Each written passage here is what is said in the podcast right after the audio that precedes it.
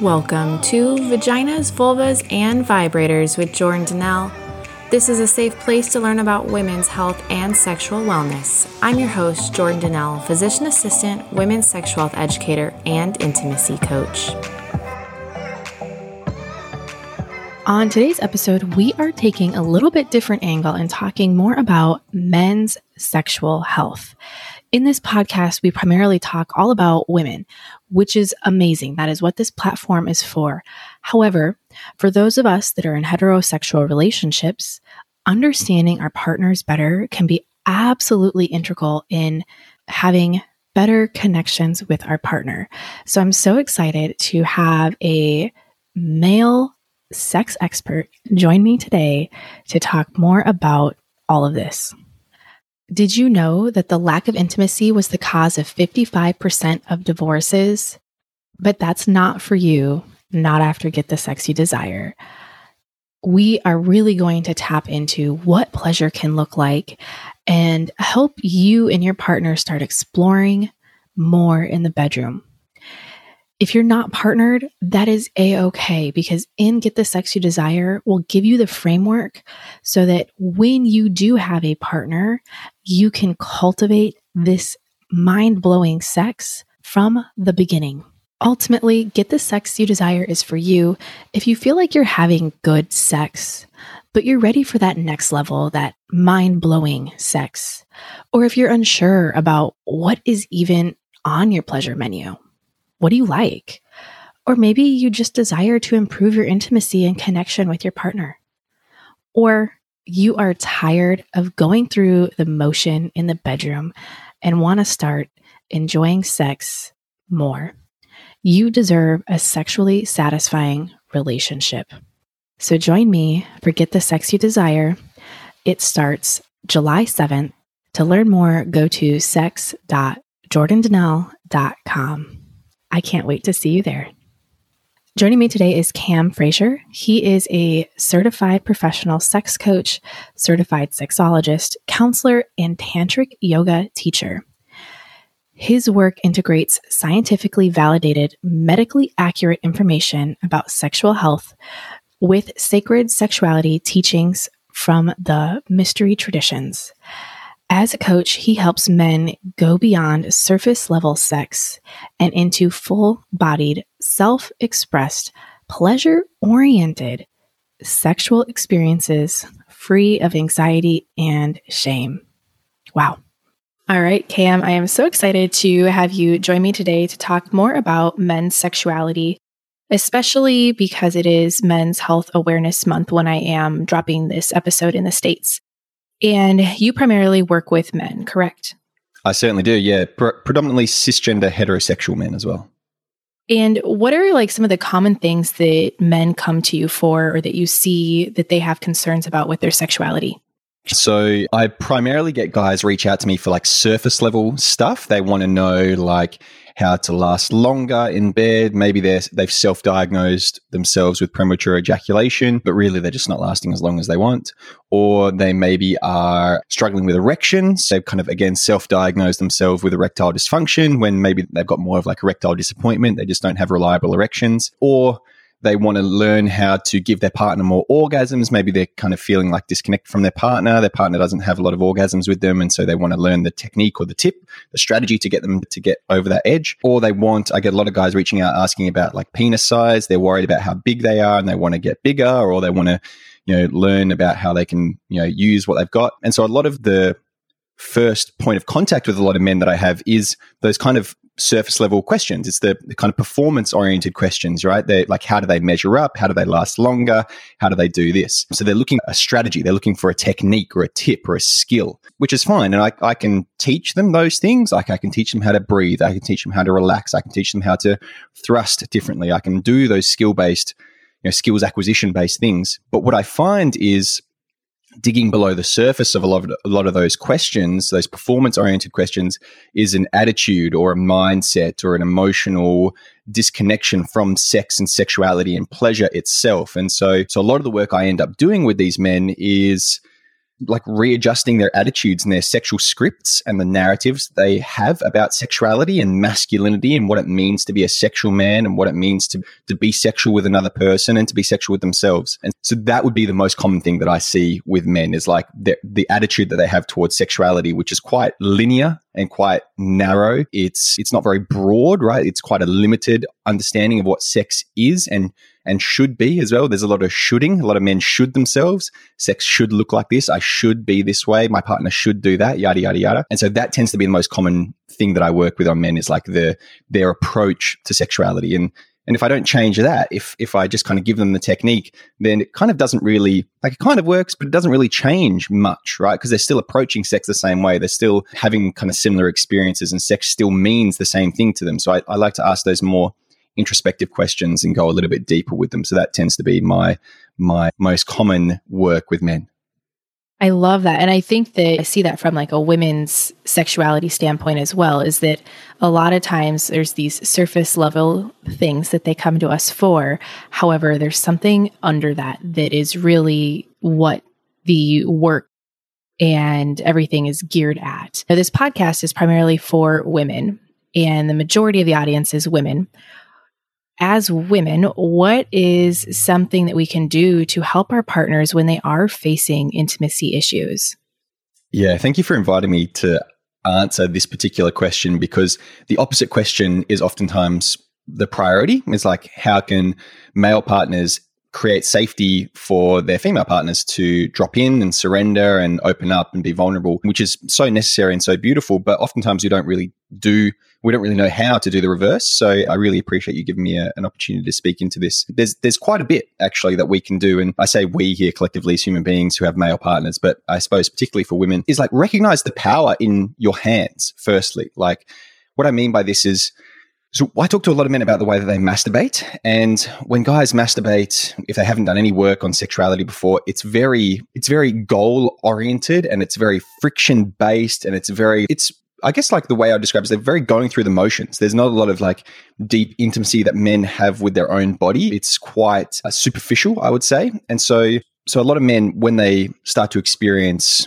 touch with a partner, their partner's touch can actually be quite overwhelming for a lot of men. And I don't know if there's women that are listening to this that'll resonate with this, but I find a lot of guys find it very difficult or find it awkward or have some resistance to receiving touch from their partner, whether it's like a sensual massage or whether it's her like performing oral sex on him, or if if it's, you know, just if the, the touch is directed towards him and he's receiving the touch, a lot of guys feel very awkward in that position. They find it very difficult to do that. And so being able to like take ownership of like the power in your touch as a woman, particularly for touching your male partner's genitals, so touching his cock. Like a lot of guys have a pretty, I would say, not necessarily unhealthy, but not a very robust relationship with their own cock. Like it's uh, they kind of treat their cock like it's got a job to do. Whenever they're masturbating, it's like the job of the genitals is like to get an erection, to ejaculate, to to do these things. And they kind of like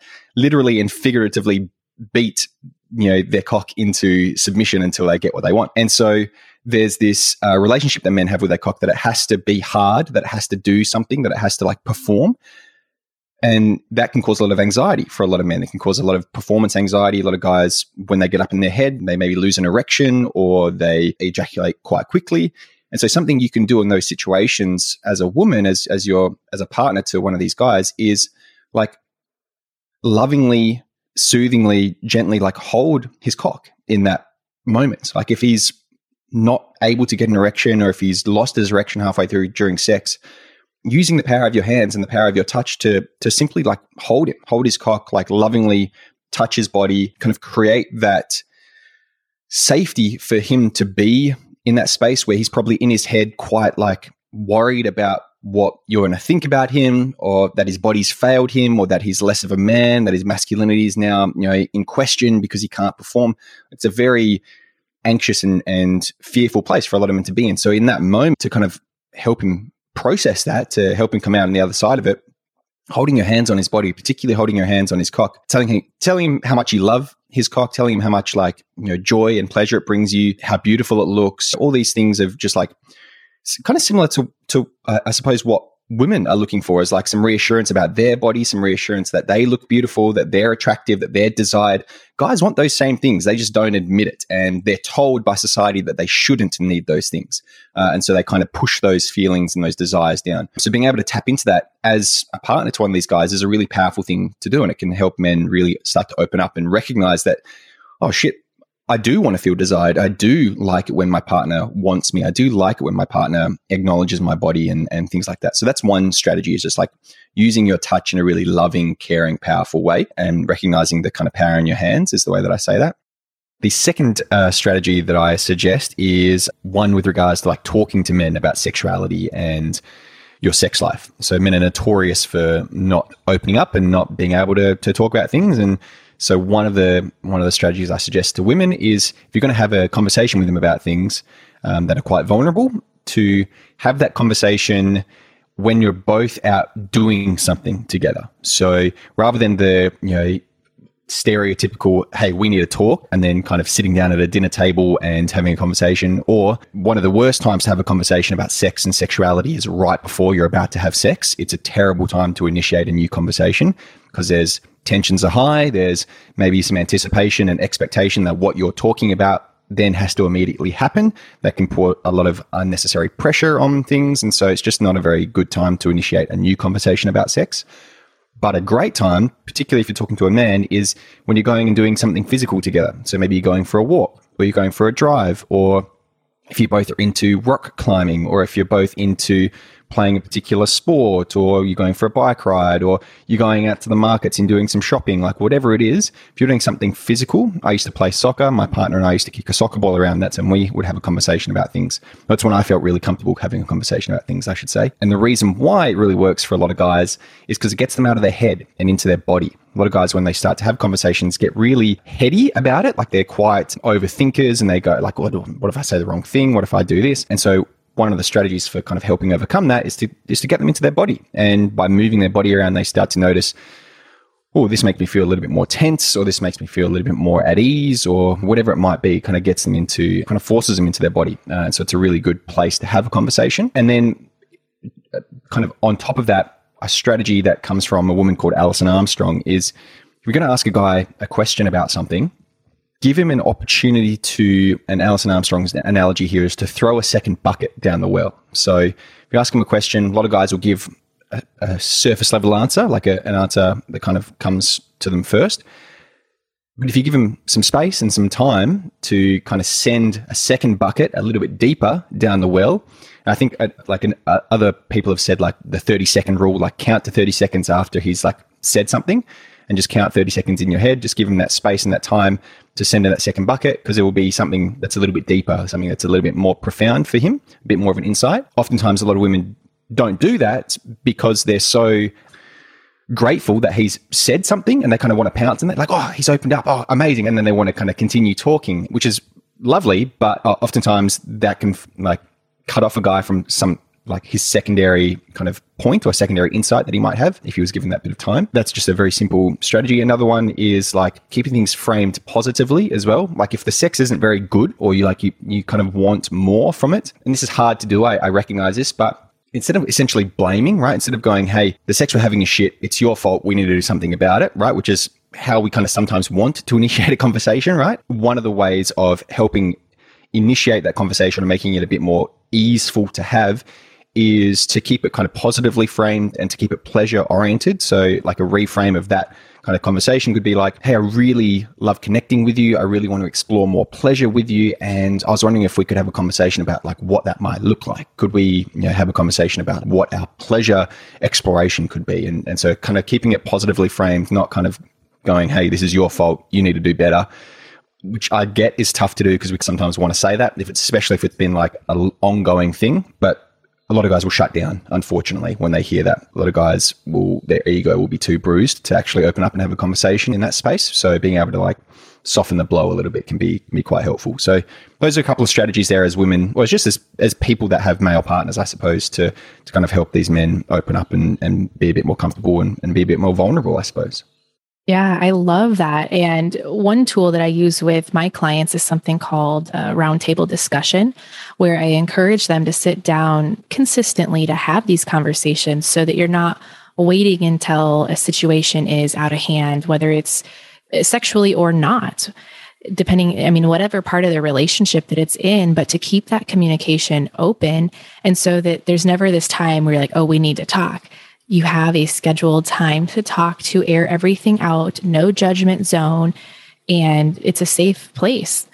Also love taking a walk. I think for me, as a woman who has a hard time opening up and being vulnerable, I think that that would be a really useful tool to help me open up and really get to what I'm trying to say.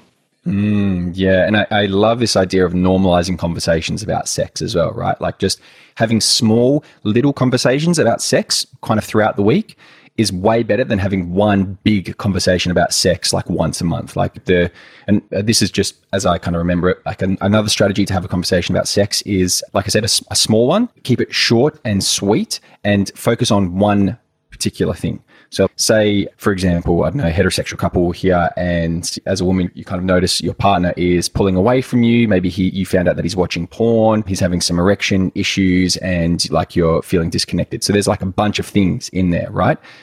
A not not so great strategy would be like, let's have a conversation about all of that, and it goes on for a couple of hours.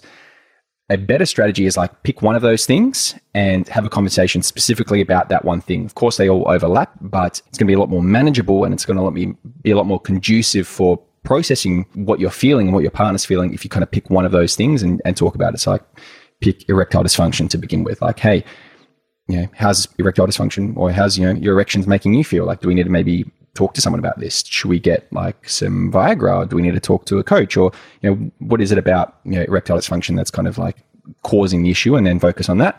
And then once that conversation's kind of been had, then moving on at a different time to like pornography, for example, or, or to uh, the intimacy that you're lacking, or whatever it might be. So that's another thing, that's oftentimes when we talk about sex, we want to lump it all in together and have a big overwhelming conversation. But unfortunately, that's not a very good strategy. Right. And I could just imagine like having all of that come out at one time, how overwhelming that would be. And then how are you going to make progress in all of those areas if you kind of had set a goal for each thing, or, or whatever that looked like? That's a lot of changes at one time. And for a lot of people, one one change at a time is more manageable. Yeah, baby steps, right? Yep. Exactly. You brought up porn, and I would love to talk some more about porn. I know you had posted about this recently. That's where I kind of got this idea to talk to you about it. But does porn affect male sexuality? I mean, the the short and not so nuanced answer is yes, but the more nuanced and more in-depth complete answer is, and I did a whole podcast myself, speaking by myself for two hours about porn, so I've got a lot of opinions. So I'll try and sum this up.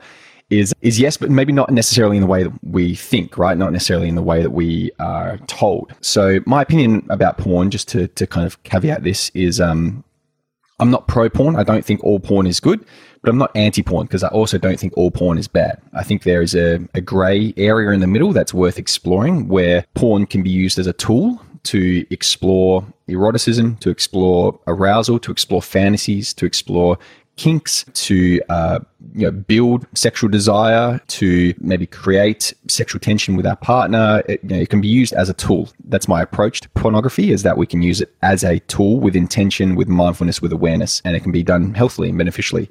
But there's two conversations that really need to be had. The first conversation is, what type of porn are you watching?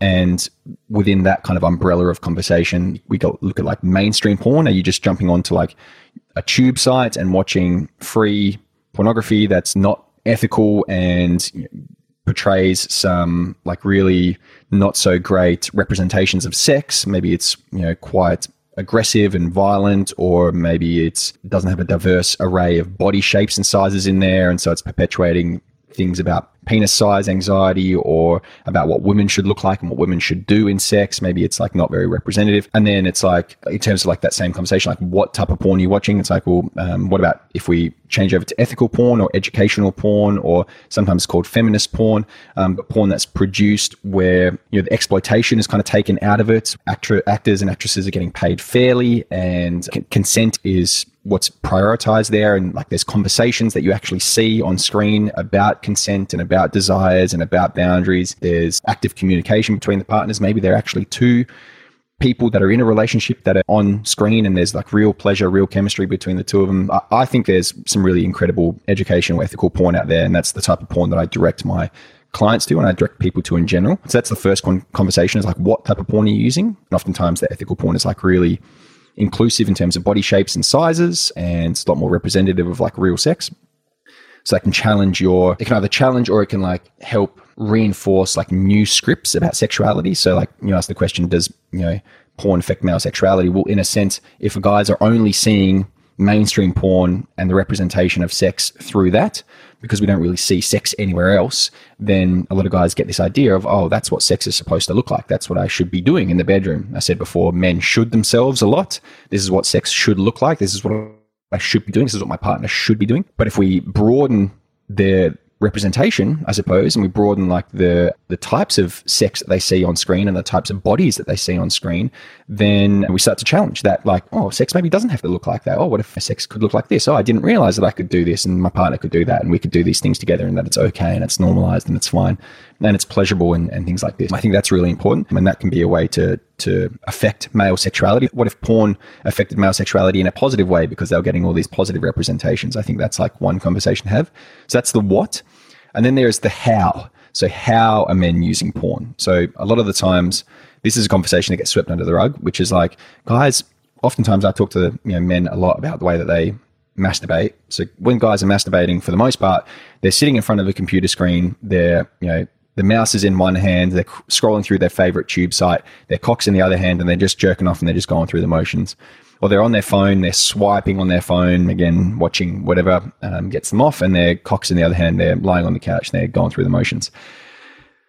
And that's very stagnant, it's very stationary, it's very sedentary, it's not very conducive to like full body pleasure. It's not very erotic. It's very closed down. Like even the body posture is very closed. You're not aware of any tension patterns in your body. You're not aware of any like areas of openness in your body.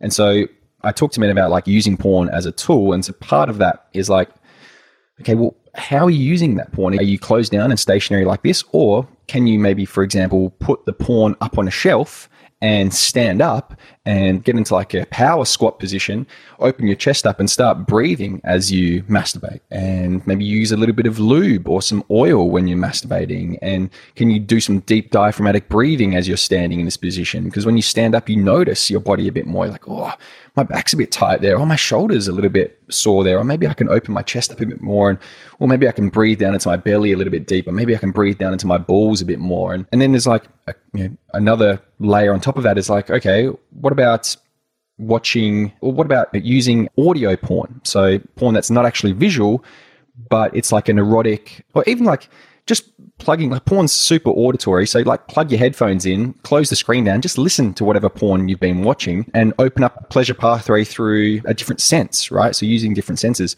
or like listening to an erotic short story, or even reading erotic literature as well. Like that's still quote unquote porn. We just have this very narrow idea in the mainstream kind of way of thinking about it, of what porn is. So we can read erotic literature, we can listen to A S M R, we can, you know, do it. We, you know, there's a whole bunch of things that we can use in terms of like how we use pornography. And that's like where I'm really interested, is like, I'll talk to guys about switching over to ethical porn. I'll give them a couple of resources. And then where I think the real work is, is like, what is your relationship to porn? Is it just like something that you're, you know, externalizing and focusing on, or are you using it as a way to build eroticism in your body? And one strategy I give to guys is like, you know, porn's very good at exciting us. So I say, if you're having trouble feeling aroused without pornography, and often, you know, again, to answer your question, a lot of guys do feel that way. They kind of feel that it's difficult to feel aroused without an external stimulus. A lot of guys are very good at externalizing and outsourcing their pleasure to something that's in front of them, whether it's porn or their partner. Um, and so one of the ways I'll work with them about like starting to take ownership of their arousal and connect to their own eroticism is, again, by using porn to spike that arousal. So it oftentimes can spike their arousal quite quickly. And then I'll get them to put porn to one side, pause it, put it to one side, and then I'll get them to stand in front of a mirror. And that arousal that's just been built from watching the pornography, I'll get them to work with it. So continue to touch their body, continue to breathe, continue to like experience their pleasure. And, you know, I normalize what might happen, which is they might lose their erection a little bit. They might lose a little bit of arousal because their body isn't used to it. They've conditioned themselves to experience pleasure in a certain way. And this is a new way that their body hasn't quite figured out yet.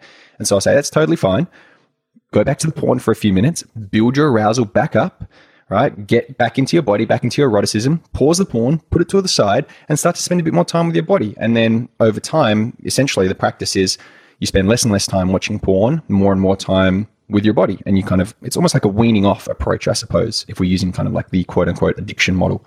Um, so like that's, these are all conversations that I never see people having when they start to talk about porn. The, oftentimes the conversation is porn's good, porn's bad. And there's no kind of, like I said, that gray area of exploration. So that's like, to answer your question, yes, it, you know, it does affect male sexuality, but it can also affect male sexuality in a positive way when we start to use it in different ways and when we start to like really have some important conversations about it. You know, and, and I've only spoke about porn within like one man's relationship with it, but then we start to talk about like the dyadic relationship. Like what is a, a lot of these guys have female partners. Well, what's her relationship to his pornography watching, right? So first, you got to have a conversation about like, well, what's her relationship to his masturbation? A lot of couples don't talk about masturbation and self-pleasure within a relationship. So that's a conversation to have first, is like, are you okay with your male partner going out and masturbating and not spending time with you, right? And so there's a there's an element there. A lot of women that I've spoken to kind of feel like there's a pang of like self-worth coming through, like they're, they're questioning, oh, my partner doesn't want to have sex with me. They want to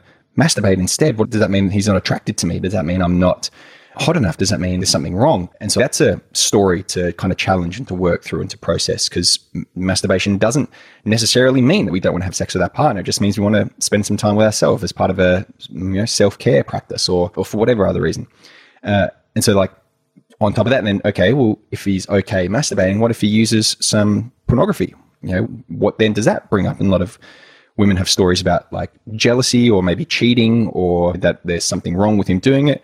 And it's like, well, is that because he's using mainstream porn where you know that there's some exploitation involved? What if he was using some really, you know, beautiful porn with real couples in it and the pleasure was like focused on her and it was like a really intimate, sensual, connected experience? Would you be okay with him watching something like that and learning from something like that, right? To maybe bring back into partnership? Or what if it was porn that you had created together, right? What if you two had filmed something and he was using that by himself? And and so there's all these conversations about like, I suppose there's a conversation there about like, what is porn as well? That's, people go straight to like hardcore, really intense, violent stuff. So I don't know, I, I'll rant for ages if you let me go, but there's some questions there, right? Which are really important to answer and to talk about with your partner as well. If you've got a partner, um, you know, a lot of us are really good at just condemning porn use just outrightly because that's easy to do. What's not so easy is to have a conversation with your partner about porn use and ethical porn and self-pleasure and the way it's impacting your sex life and things like that. That's a lot harder to do. So a lot of people don't do that. They just go, porn's bad and you should be not using it, and, and will shame people for doing it. So yeah, hopefully that kind of answers your question a little bit. Yeah, it does. And I think that porn is, it can be so valuable. It can absolutely be valuable to a relationship, to help give you ideas and just see different ways of how to have sex. And there are so many different things. You can learn new techniques. Both people can learn new techniques. I actually have an episode this week coming out about erotica and dipsia and erotic literature. And I think you brought up a really good point in that you can listen to the audio, read the books. Are those any different than the visual porn? Because at the end of the day, the goal is all the same. To stimulate, you know, the brain in an erotic, aroused state.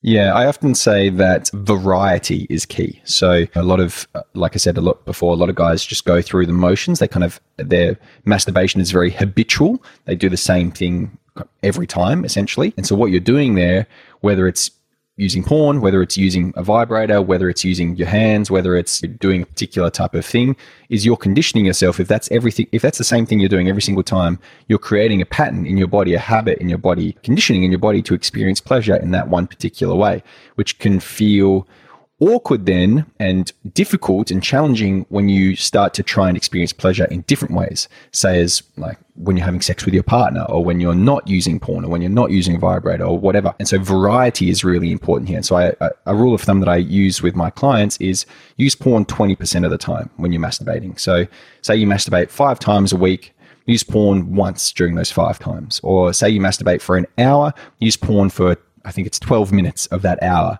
right? Like it's the, the idea is like not becoming reliant on it. So using this, you know, mindfully as a tool, not becoming reliant on that tool and, and not being able to like experience pleasure without it. So variety is really important there. And I, I say the same thing to, to people with sex toys or vibrators, for example, is like if you're using it every single time, try switching it up, right? You're probably conditioning yourself to experience pleasure through that one particular type of stimulation. A variety of stimulations is what's really important here. And that goes the same thing with guys and watching porn and the sex that you're having with your partner as well. If you're having sex the same way every single time, it's pretty monotonous, gets pretty dull, gets pretty boring. So variety is the spice of life. Variety is the spice of your sex life as well.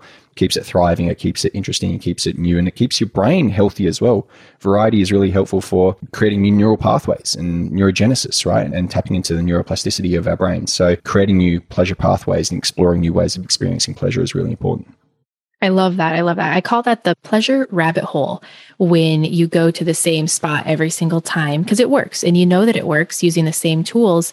However, your brain stimulating other areas will create more neural pathways and allow you to receive more pleasure ultimately.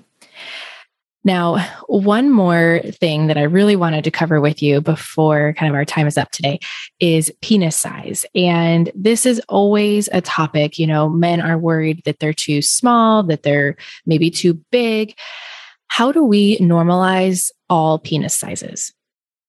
Yes. So I think if I remember the statistics correctly, it's about eighty percent of men are worried about the size of their penis, report that they're worried about the size of their penis. And of those eighty percent of men, about ninety-six to ninety-seven percent wish they were bigger, right? So we've got an overwhelming amount of men who who think that their penis is too small, right? And there's a small percentage of men who do think that their penis is too big, and that they and that's a, obviously a, an important conversation to have, is it, that can cause some issues. But when we're talking about penis size, oftentimes it's an anxiety that they're too small. And so I kind of mentioned this before. One of the ways to normalize all penis shapes and sizes is to have more representation in pornography, because that's where we're getting a lot of our ideas of where penis shapes and sizes come from. We don't really see a lot of penises out in the wild, right? A lot of guys aren't in situations where they see lots of cocks, just like in their flaccid state.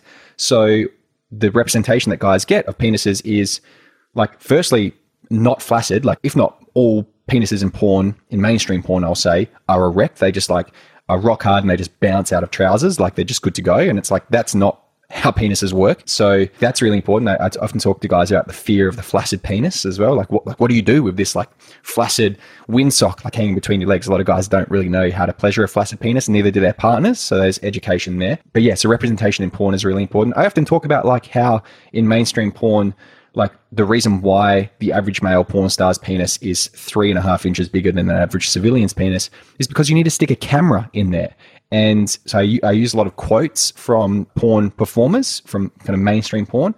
And a lot of the women sharing sex isn't actually that pleasurable because they're getting like, because the, the angle that the penis is entering is poking the side of their vagina or the side of their anus. And it's like not really that pleasurable because they need to stick a camera in there. So they're pulling these weird contortionist angles and things like that. And so and so the reason why a, a penis needs to be those three inches bigger is because you actually don't see the whole penis going in. To get the shot, you need to stick a camera in there, and that camera needs to have somewhere to go. But if you're, you know, if your penis is only average at five to six inches and it goes all the way in, you can't put a camera in between the two bodies. So there's practical reasons why male porn performers need to be bigger. So just like educating men about that, like guys go, oh, that makes sense. Like why? You know, and then, so that's one thing. And then there's, you know, I, I use this really great book by, I think her name's uh, Laura Bates, I'm pretty sure her name is, but it's kind of like, it's this book that just has a whole bunch of photos of flaccid penises in it and stories about men's relationship to their cock and how they've like treated their penis over the course of their lives and things like that. So um, I use that as a really good resource. And I think stuff like that needs to be made more available to people. We need to have like conversations about what our relationship is to our body and what our, what our anxieties are, and people live, like have a bit more conversations about that. And so I use that as a really good uh, conversation starter. And then just like education, sex ed at school needs to be more comprehensive, I suppose. Like I, I was, I've never heard in, in all my time of like talking to people about sex education in schools of people like acknowledging penis size, shame and anxiety in like sex ed at school. So maybe there's something there that we can, you know, bring in, in terms of like the comprehensiveness of sex education.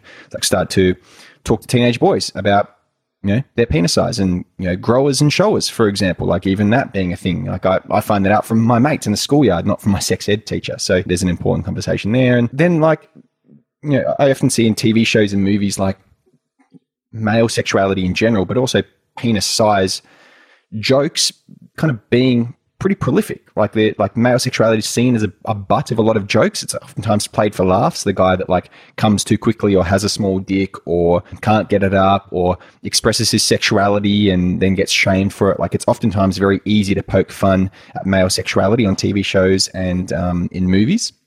And so I think we need to have kind of overhaul with regards to the way that we represent sexuality in mainstream media in general. That's mainstream porn, but also mainstream movies and T V shows. And I think that's really important to have. And then we just need to start talking like to women about what penis size means to them as well. Because oftentimes there's several kind of surveys where women talk about how a massive penis isn't actually that pleasurable, and yeah, and maybe girth is more important to them, or its size actually doesn't matter. It's like the connection and all these things. So, you know, m- men are oftentimes worried about the size of their penis more so than their female partners are. Like the the guys are uh, worried because they're comparing themselves to other guys, when really what they should be doing is talking to their female partner about whether the sex is any good, because it doesn't really matter. Obviously there's some preferences, some, you know, size queens out there really appreciate like a larger penis, or that's what they're kind of looking for.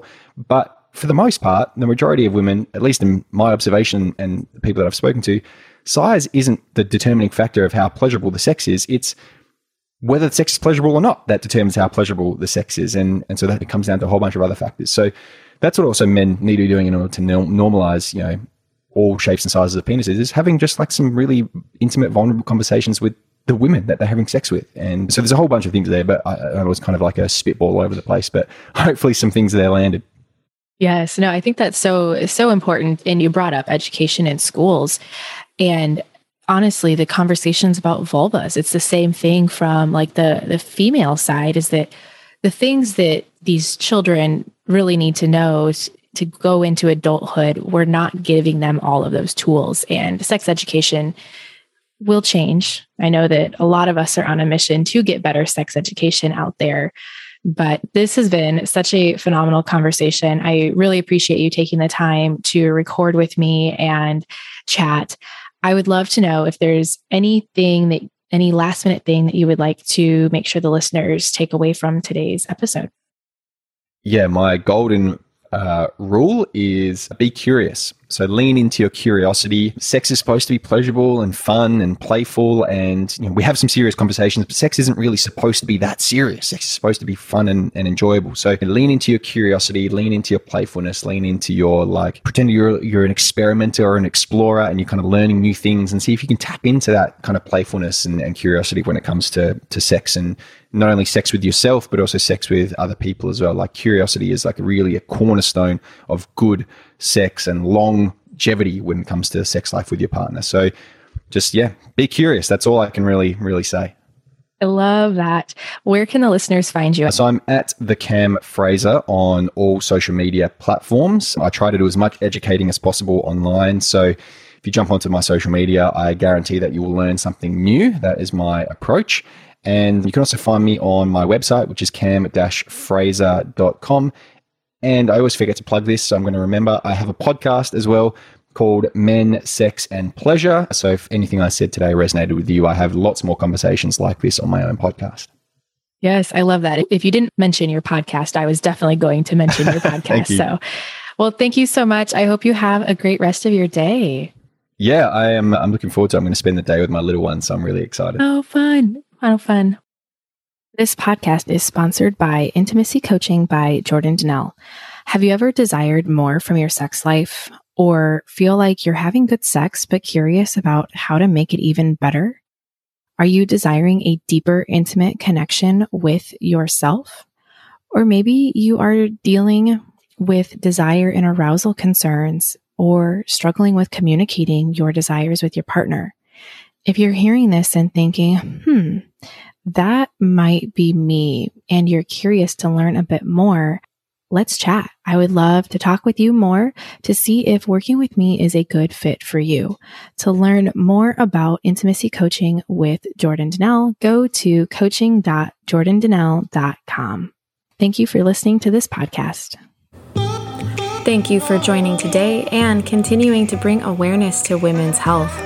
If you love the show, please subscribe so you never miss another episode, and leave a review for others to see. If you want to see me on the daily, you can check out my bio for links to all my pages. Be sure to share this episode with your girlfriends. Thanks again, and see you next episode.